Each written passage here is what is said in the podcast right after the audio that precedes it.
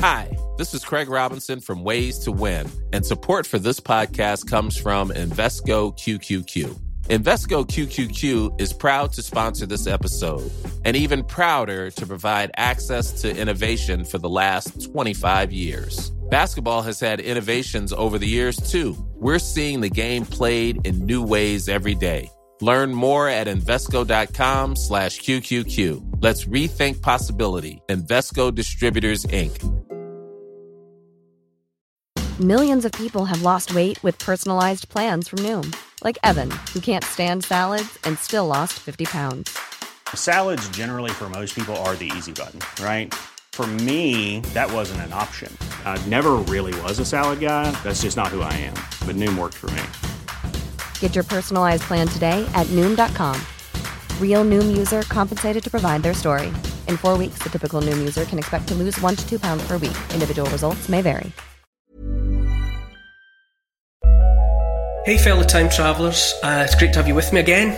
Uh, as always, before this week's episode, I'll just say thanks. A great big thanks to the people who show their support for this podcast by subscribing to my patreon.com site. So, a huge thank you to everyone who's, who's signed up for that.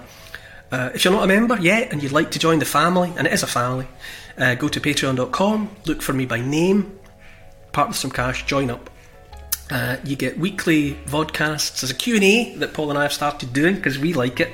Anyway, it'd be great to have you with me as part of that, that family. Okay, now it's time to get back to the history of the world, so strap yourselves into the time machine, recorder, microphone, and action.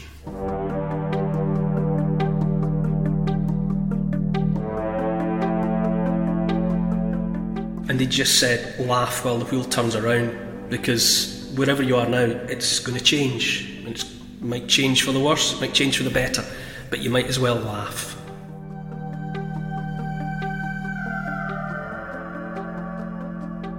The stately march of history flows with rhymes, rhythms, and repeating patterns. Throughout time, historians have watched and recorded its cadences and shapes. Caught up in the whirlwind of an expanding superpower, a Greek historian gave political evolution its clearest definition chaos, a wise king, tyranny, aristocracy, oligarchy, democracy, mob rule, a charismatic demagogue, and then all the way back to the beginning again. The wheel of history keeps turning.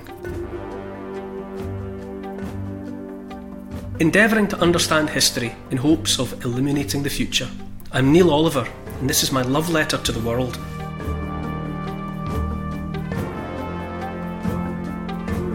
Hi, Neil.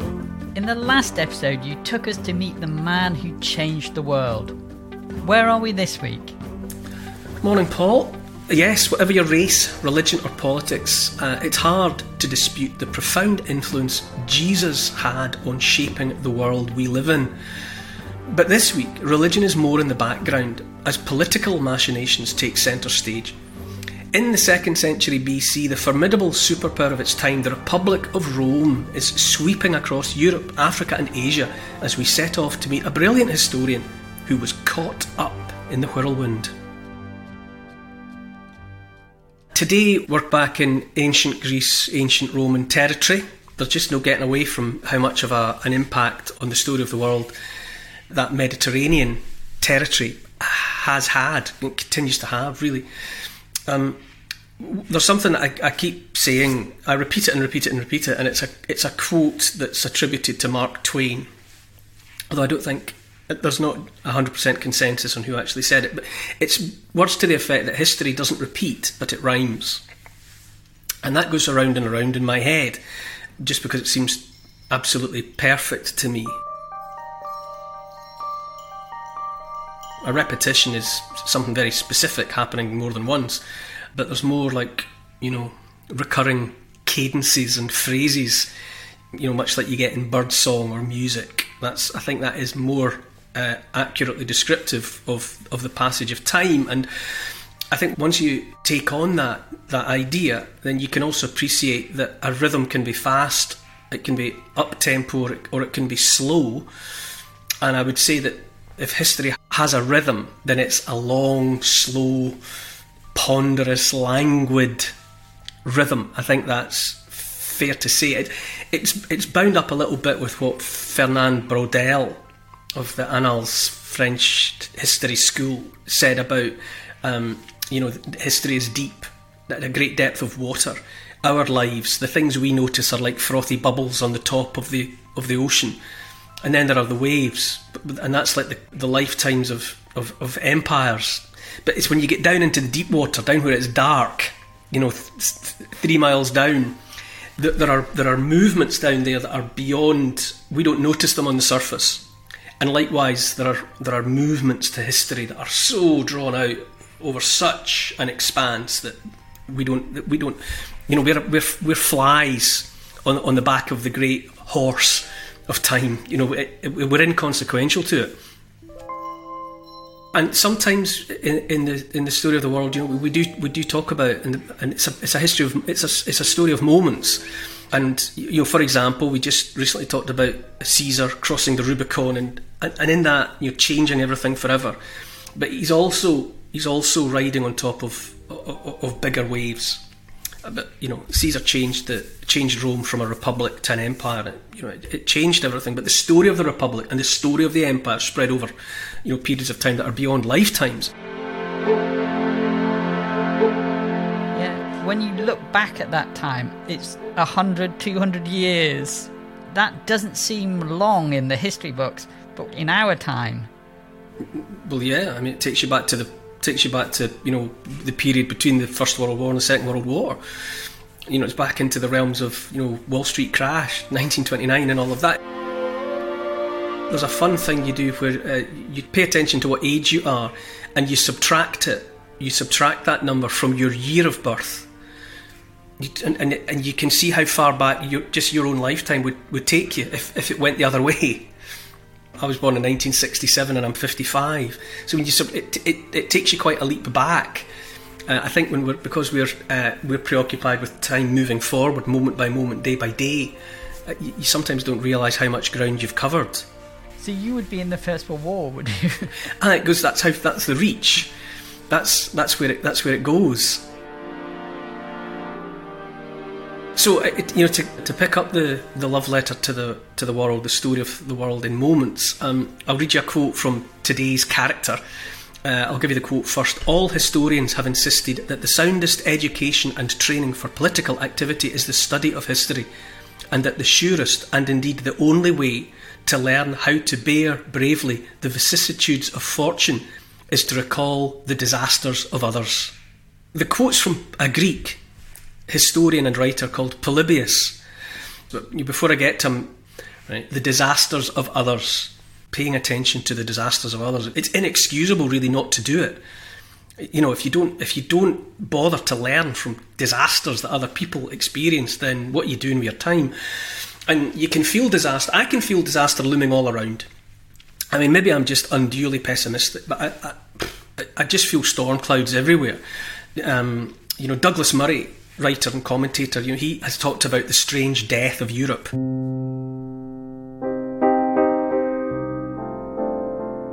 And when you look at Europe, it does seem to be dying.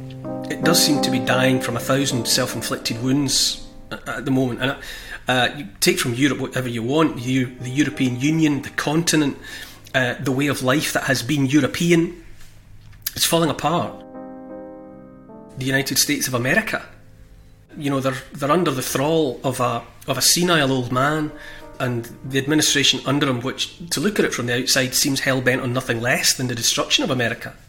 So dis- disasters looming all about us. In terms of the chronology, it's worth pointing out that Polybius comes significantly before Caesar. And Polybius, when he looked at history, we talked already about a rhythm, he decided that if history had a shape, it was a circle rather than a line. Rather than this one thing follows another straight like he he he imagined things going round and round in circles, and that's really the theme of what we're talking about today.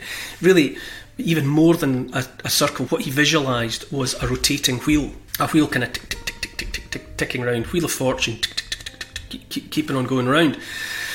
He was born, as far as anyone can tell, because he's far enough back that it becomes a little bit vague exactly when he was born, but it seems to have been around 200 years before the birth of Christ. in a Greek city of the time with a what sounds like a very modern name. He was born in Megalopolis, which you know reeks of the future. Really, just means big city, uh, and it was in a, a region of of Greece called Arcadia.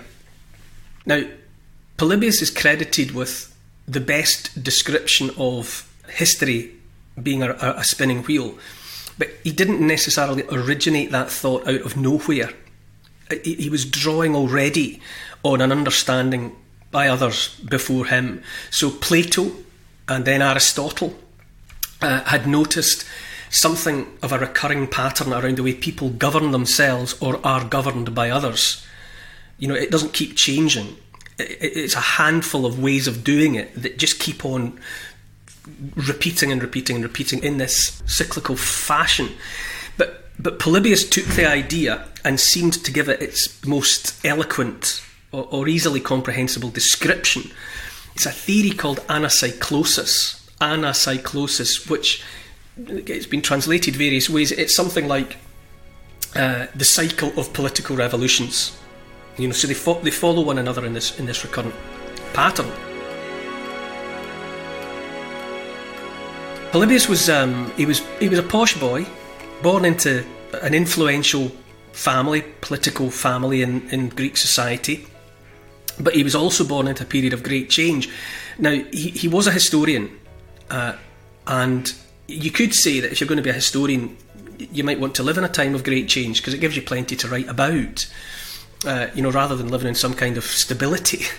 Uh, you know, so he certainly had that. So he was born into privilege, and he, he, was also born into a time when the world was in flux. He wrote dozens of books, so it provides you know priceless coverage of his time. And the period he was, he was chronicling was part of the rise of the Republic, the Roman Republic, to the point where it was a superpower of the ancient world. He lived through the, that period when Rome was swallowing whole the Greek world of before, uh, rising to supplant and be greater than anything that the Greek world ever was in terms of a dominant, dominating position. Uh, and so the Roman Republic by Polybius' time was, was the big shadow over the Mediterranean world and indeed beyond. Um, so the, the the Romans finished crushing the Greeks, you know, putting them under their, their heel. they, they, they, had a, a, final victory over King Perseus of Macedonia at the Battle of uh, Pydna in 160 BC. Um, and Polybius was among a thousand hostages that were taken by Rome back to Italy back to Rome. Uh, they were the thousand. They were identified as, as leaders of of of opposition to Rome, troublemakers as far as Rome was concerned, uh, from the, the Achaean part of, uh, of of the Greek world. So the, the, these thousand, this this representative sample, were taken away, taken back to taken back to Italy. They were they were tr- well treated in the main. Uh, Polybius was given into the family of a legendary general and consul, Scipio, uh, you know, a, a, very successful military figure, uh, and also consul. Remember, that's one of the two kind of uh, figures that, are, uh, that were elected for a year and annually to be the kind of figureheads of, of part of what was governing the Romans. Uh, and so, by by landing in amongst the family of Scipio, uh, Polybius was able to witness and take part in uh, Roman high society. Was he like a slave? No, no, no, he wasn't. He was, he was just, he was kind of a ward of the family. He wasn't free to come and go.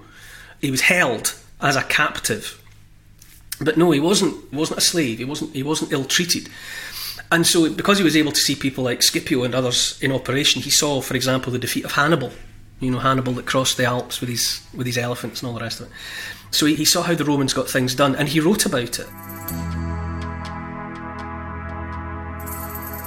He was forensic. He had an absolutely sort of anally retentive eye for detail, a slave to detail. So if it's facts and data that you're after, uh, Polybius is your man. It's just that his writing's as dry as dust. Um, and it was in volume six of a set known to us as the Histories. uh, that he wrote about anacyclosis in the way that is remembered. And it's this is really the, the heart of the matter in many ways, the way he summed up the, the cycle of political revolution. The way Polybius saw it, out of chaos, right? Let's say, let's say there's a kind of a, a cloud of chaos, a cloud with you know rumblings of thunder and lightning flashes. Out of that emerges a good king, uh, good in every way, uh, benevolent, honest, determined to give his people the best life possible. Everything that good king means to you. So this is monarchy, pure, unadulterated, well meaning. But in that way of dynasties, his son and his sons become less and less entitled, really, or they feel they might feel more entitled, but their qualities as characters tend to, to diminish as time goes on. You know, the, the, the original good king had to had to achieve that for himself by his character and by his ability, whereas his sons, his descendants, just get it because Grandpa had it, and so on down the line, and and it, inevitably the, their quality of leadership deteriorates, and so after monarchy comes tyranny, the tyranny of undeserving heirs there's always powerful men around with a close eye on what the king is doing, for good or ill. And eventually, there's a generation of those who t- take over. They depose the king and take command for themselves. Now, this is the aristocracy. And to begin with, the rule of the aristocracy can be as good, or almost as good, not quite as good, but the first iteration of aristocracy, it's okay. There's, you know, good decisions being made by people of ability. But then the process continues, the wheel keeps turning and the, the, they are succeeded by their descendants, their sons and daughters. And it, it, as, as it goes on, they become less and less uh, suitable, less and less deserving of the power. So that corrupts into oligarchy. You know, everyone talks about the you know the, the, the former Soviet Union being taken over by oligarchs. It's the rule of rich men, powerful men they're lousy to live under. They just want everything for themselves, and the rest of the population just get you know scraps or nothing at all. And the, eventually, the people overthrow them and create the democracy. So you've got monarchy, then tyranny, then aristocracy, then oligarchy, and then democracy. And the first iteration of the of the democracy is good because the people who create it are deserve it. They've taken it for themselves. They have seized power on behalf of one another. But that decays as well. We're seeing that now. Eventually, everyone takes democracy for granted, and, it, and it's, it's used and exploited by undeserving figures until eventually democracy itself is corrupt, rotten, rotten from, from inside out. So the people, the, the mass of the population, are dissatisfied with democracy. They don't like it anymore. They, they think it's had its day. And in that febrile atmosphere rises a demagogue.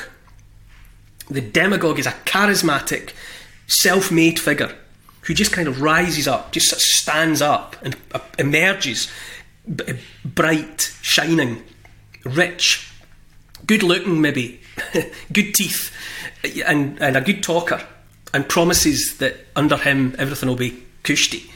And the chaos from which the demagogue emerges is the rule of the mob. The ochlocracy, as Polybius would describe it. OCH, ochlocracy. And it, that, so the, the people, it's, uh, uh, it's always about the people. The, the mass of the population is always the mass of the population. You know, whether they're ruled by a king or by aristocrats or by tyrants or, or, or, or each other it's always about the people. And so the, the demagogue arises from chaos. So by the time the demagogue arises, the chaos is already back. And I would say that's where we are now. You know, we're seeing demagogic figures arising in a chaotic situation. So there's the democracy disintegrates a bit. You have, more, Into you mob rule. rule. Yeah, and it, it, it's difficult to tell. It's like that at what point, when you're taking, if you have a pile of sand and you take it apart with a pair of tweezers, one grain of sand at a time. It's a big philosophical question. At what point, what had been a pile of sand is not a pile anymore? It's just some grains of sand. The removal of which grain of sand makes that happen. So it's hard to tell at what point the decay of the democracy becomes the ochlocracy and shifts from the rule of the people to the rule of the mob. But it's a hard one. It's hard to pinpoint exactly when that happens. But it seems to have happened now. Now, according to Polybius, by this point, by the, by the time of the rule of the mob and the demagogue, you're, you're back up. You know, you're at ten to twelve, five to twelve, and if what you get then out of that chaos is the emergence of the good king. That's midnight. Starts again. Now, however long it takes, you've gone through that whole cycle, and out of that chaos of the demagogue and the rule of the mob emerges a good king. You call him king, it's just a word, a leader, a, a, a, a single figure who leads the way to the, to the sunlit uplands. And off we go again. Right, so that's anacyclosis as described by Polybius. So, in the present day, we're still locked into this cycle. How does it work? If you picture a clock face, an analog, not a digital, an analog clock face with it with the hands going round, I would say, I would say that we're approaching midnight. That the that the, that the, the, the hands have gone all the way round, all bar a few minutes. I think we're almost back to the beginning of. It's another day, if you like, about to start. At the moment, Right now, I think we're nearly there. I think it's somewhere between five to midnight and midnight. It, it might be even closer than that. Um, but we're, we're definitely in that territory after five to twelve. Maybe it's one minute to twelve. I think it's all about to come full circle. We've reached a point now where democracy, which is which is the way the, of the developed world and, and the West, it's the way we've we've governed ourselves for a long period of time. But it's undeniable, I think, that, that, that democracy itself is in large part despised now by the demos, which is to say, the people. You, people just treat it with contempt. They don't take part in it. They don't. They don't. In, the, in large part, they don't seem to care whether it's there or not. They talk vaguely about, you know, living in democratic societies, but less and less is done to to preserve the essential building blocks of what a democracy even is. Um, so you know, so that's where we are. You could say that's our moment at the moment. Is we're, we're, I think we're on the we're teetering on the abyss of almost unimaginable change. And according to the way Polybius would have described it, everything's about to end in the same way that a day ends at midnight. It's about to start. The, the two things happen simultaneously: the ending and the beginning. I think that's where we are.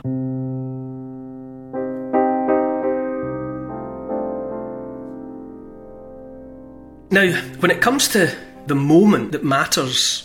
You know, this is a, a succession of moments in the, this this love letter to the world, and I suppose the moment here really is is when Polybius realised, in in thinking about anacyclosis, that the the best of times was when there was a combination of monarchy, aristocracy, and democracy.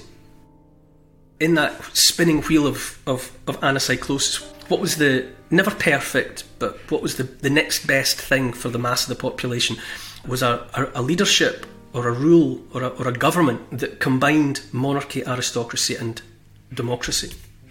And in the Republic, in the flowering of the Roman Republic, he wrote that it was all there because you had the consuls, the, the two figures, they provide the kind of royal gloss you know, for a population that wants a royal family sort of thing, you know, figureheads.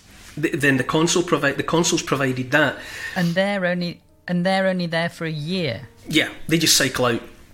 Yeah. So you've got at any given moment you have the consuls that, that, that provide that royal sheen.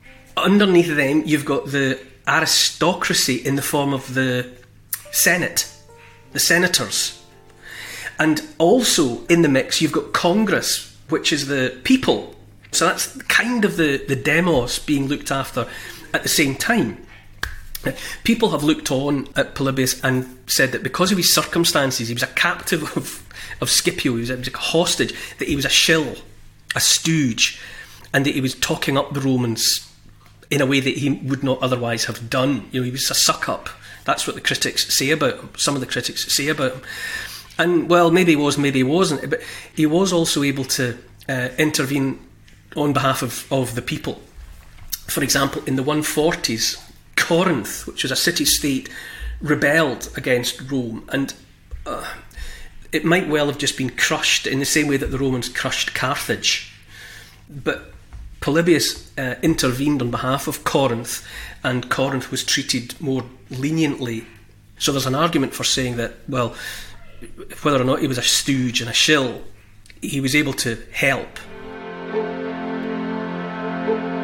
His writings, dry and dull as, as they are in terms of their prose style, they've lasted forever.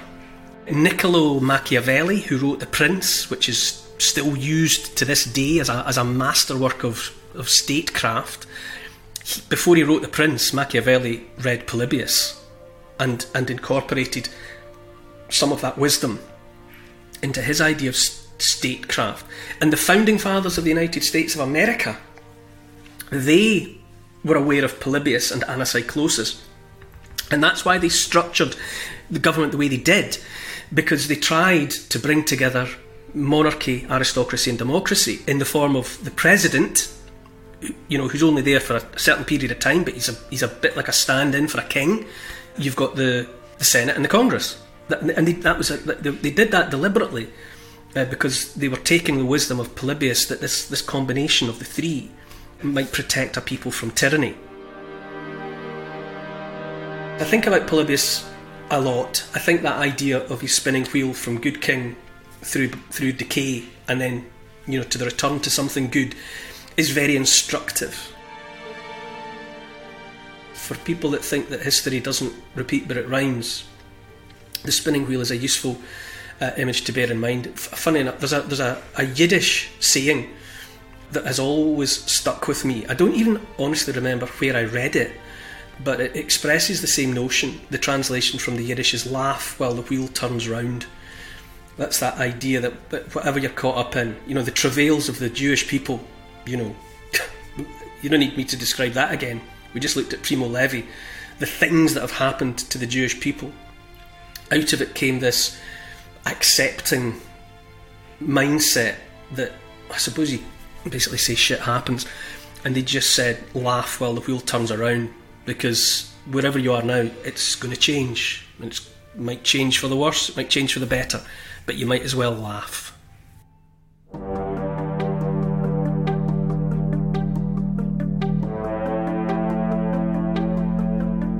Barbarians at the gates and usurpers within, it's the time of the tetrarchy, the rule of four. Far from Rome, in the city of York, the next emperor is proclaimed. Visions, crosses, and a loyal army. Power shifts eastward to Constantinople Christianity is accepted and the world turns on its axis. Next time in my love letter to the world. To help support this podcast and get access to new and exclusive history and comment podcasts every week, sign up to my Neil Oliver Patreon site. It'd be great to see you there. Check out the Instagram account called Neil Oliver Love Letter. My YouTube channel is simply called The Neil Oliver Channel. And to help build this podcast, please tell your friends about it, get them listening, and write a review to convince the online crowd to join us. For further reading about these moments in time, you could try my book. It's called The Story of the World in 100 Moments, and it's published by Transworld. Neil Oliver's Love Letter to the World is produced by Paul Ratcliffe and Neil Oliver for Catnip Inc. Music is composed by Milo McKinnon. Social media and YouTube producer is Oscar, CFR. Additional research is by Evie, Lucian, Archie, and Teddy. Finance is by Catherine and Trudy. Post production is by Althorpe Studios. And the graphics are by Paul Plowman. Thanks for listening. This has been a Catnip Inc. podcasts production. Why don't more infant formula companies use organic, grass fed whole milk instead of skim? Why don't more infant formula companies use the latest breast milk science? Why don't more infant formula companies run their own clinical trials? Why don't more infant formula companies use more of the proteins found in breast milk? Why don't more infant formula companies have their own factories instead of outsourcing their manufacturing? We wondered the same thing. So we made ByHeart, a better formula for formula. Learn more at byheart.com.